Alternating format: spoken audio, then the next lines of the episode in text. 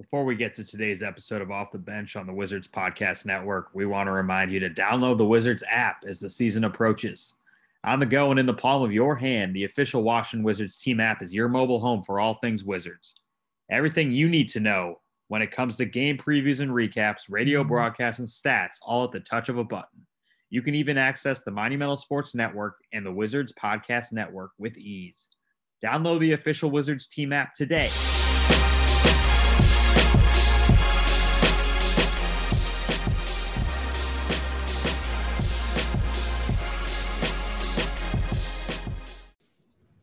All right, Wizards fans, welcome to another episode of the Off the Bench podcast presented by the Alibaba Group. I'm Jackson Filio with Chris Gehring and a very, very special guest, head coach Scott Brooks. Coach, how you doing? I'm doing well. Very, very special. Wow. Yeah, I think so. You guys. So let's start with preseason game number one. It was a few days ago, but I think it's worth backtracking a bit just because of how interesting a situation teams are in this year. This was your guys' first exposure to the protocols and procedures that the league has in place, obviously to curb the spread of COVID-19. And, you know, it's going to be something that everybody has to deal with all season long when they're traveling. What was your first impression of that, from travel to dining to hotel, everything? Yeah, you know what? It wasn't as bad as I thought. I thought we were going to be like so restricted that it was going to really bother, you know, how we play the game. But I thought the NBA has done a great job, and our team and our performance team and our medical staff has really laid it out for us. And they've actually made it really easy. I mean, the travel, the getting to the city, the getting to New York, the bus situation. I mean, it's different because now it's so spread out. I think we have, I don't know, 10 players or 8 to 10 people on a bus. So there's more buses. The meals are delivered to your room. The shoot-arounds, we're not very rarely, or we're going to have a shoot-around at the arena just because of all the processes that we have to go through, and all the testing is pretty convenient. I mean, they've done a great job of really making it as easy as possible for all the players and coaching staff to go through it. But no complaints. I thought we handled everything pretty well. So I mentioned Brooklyn. That was game number one, as I said, and obviously playing without a bunch of key guys, without Brad, without Ross, no DB, no Ish, no Jerome Robinson.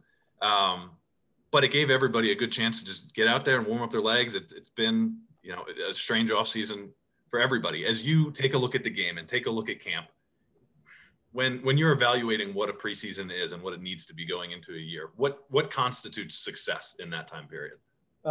Just taking advantage of every day and not having a wasted moment. I thought our guys from the very first practice competed. And I've always told the guys, how you get better as a team is by pushing each other, and how you gain the respect of your teammates, especially the younger players, is by just working hard every day, challenging your teammates every day. And then come game time, whether it's an exhibition or a regular season game, then that's when you pull for your teammates. But you challenge them, you compete against them in every drill, every scrimmage. And I thought we've done that. This has been, I thought, our best camp since I've been here. I thought last year we really set the table of how we want to play. And I thought this year Tommy has done a great job of bringing some really good players to the young mix that we had, along with Brad coming back. But I thought the camp was very competitive so far. Obviously, the marquee player that's new is one that you're very familiar with. And obviously, you've talked about Russ a lot. But speaking of that energy and that daily grind and just utmost professionalism, I mean, those are things that as fans from afar, as basketball fans from afar, we know that about Russell Westbrook. It's very well documented. But for you as a coach who coached him as a young player, and then now you have him as really a well-rounded veteran leader, how has he kind of grown into that leadership role, and how does that kind of reinforce a tone that we know that, you know, Brad sets every day in practice, but how much does it help to have him kind of reinforcing that from an all-NBA type of standpoint? Yeah, there's so many things I love about my job being in the NBA and being able to coach all these world-class athletes and people. Just to see their growth. I had Russell his first 7 years. A lot of conversations, a lot of film rooms, a lot of tough conversations, a lot of great moments and memories and experiences, and a lot of not so good ones. But to see him, you know, really evolve as a person, the maturation process has just been great for me to see.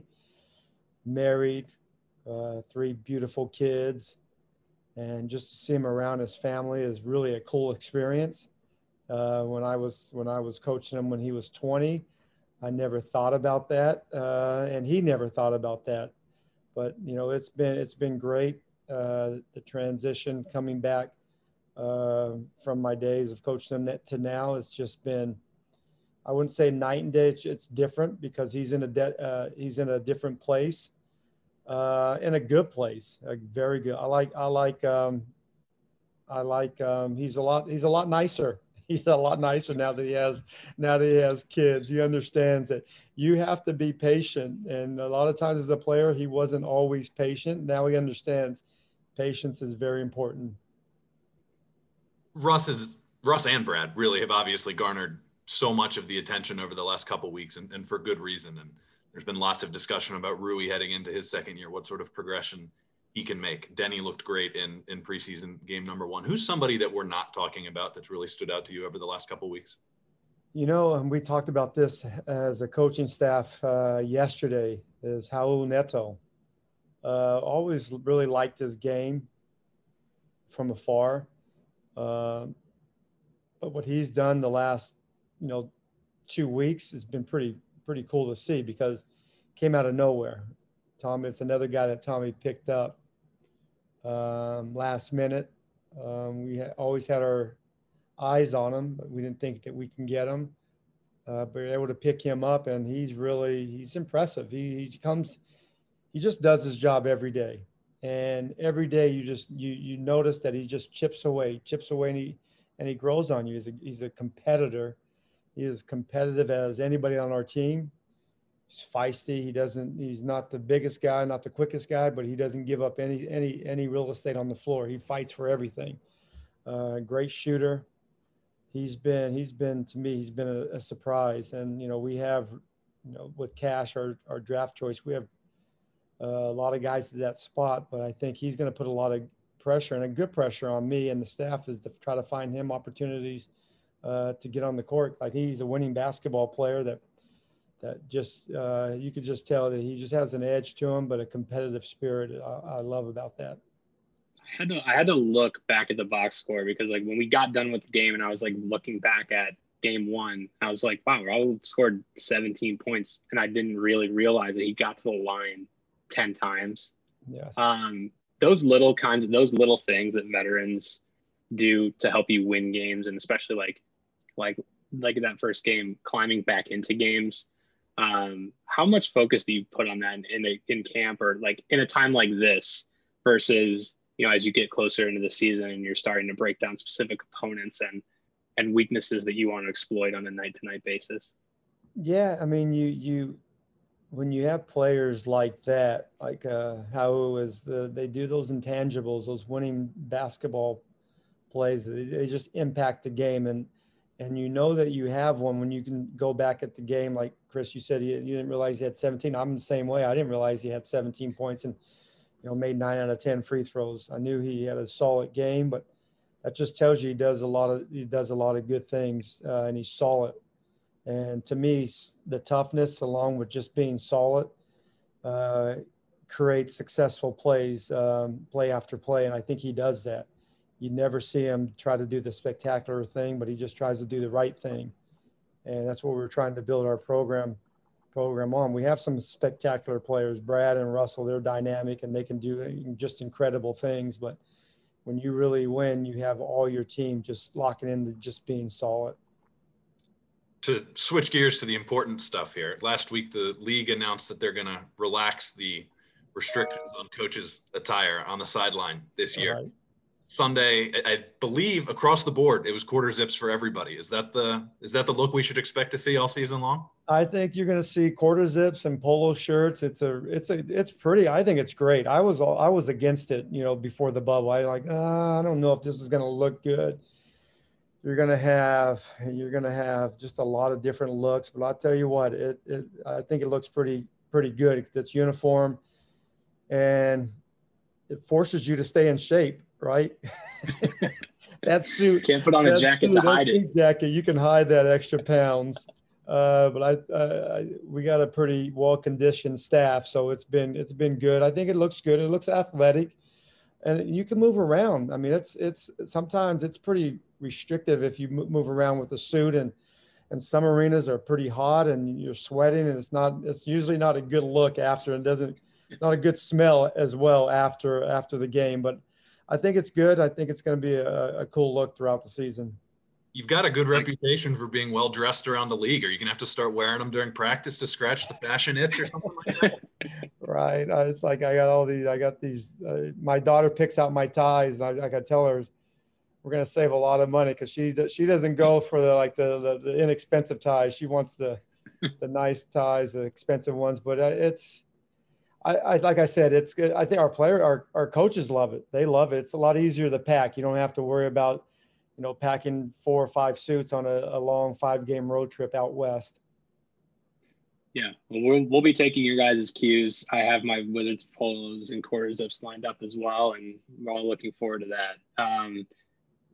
From your time in the bubble, I mean, is there anything to take from that experience and place into this one, since it's kind of like traveling bubbles? And especially, I guess, in ways that you're preparing, like from game to game, is that going to change anything? Or do you think that it'll be a little bit closer to normal, since you'll be in your home arena, you'll be in your home practice gym, and kind of get to develop at least some amount of routines? Yeah. I think it's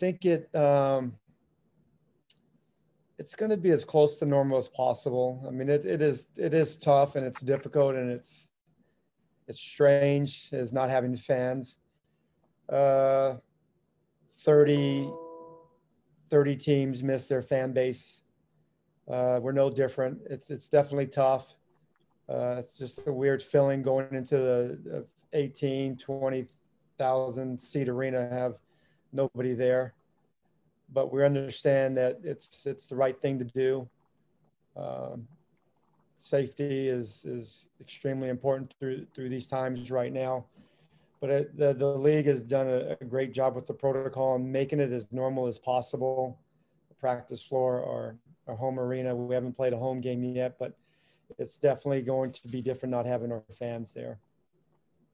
I mentioned Denny a little bit earlier. I want to hone in on him a little. You've spoken very highly of how he's looked over the last few weeks, but specifically to his shooting. And we don't want to use one preseason game as the example. That's way too small a sample size, but he was 3 of 3 from three-point range. But you listen to guys talk about him after practices over the last couple of weeks, and everybody's spoken really, really highly of his shooting. I forget who it was. Somebody jokingly, very, very jokingly, even compared it to like DB's stroke. So clearly there's something there. He's shooting well. Is that, I guess, what have you seen on that front, and has it surprised you? Because it was not listed as one of his strengths in a lot of the scouting reports leading up to that. And that was a good joke. That guy was listening. Not DB. DB is elite. There's probably 4 guys, maybe even 5 that can shoot the ball like he does. But with Denny, 6 for 6, first game is it's really set him up for failure the rest of the year, right? Because his next miss is going to say, I knew it. He wasn't a good shooter.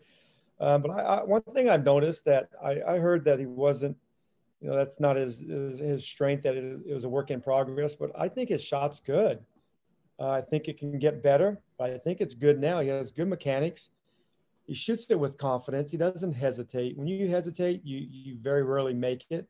I don't see that in him. I think he has a chance to be a really good three-point shooter. And the key is to keep working on it, get your reps up, but also taking good shots. I think that's a thing that's kind of underrated so far. with what I've seen is he takes pretty good shots. Even in, I mean, the 6 shots that he took were all good shots. Down, I mean, the practices, all pretty good shots. So I think that's going to help his confidence, because you're going to see the ball and go in the basket more often if it's good shots.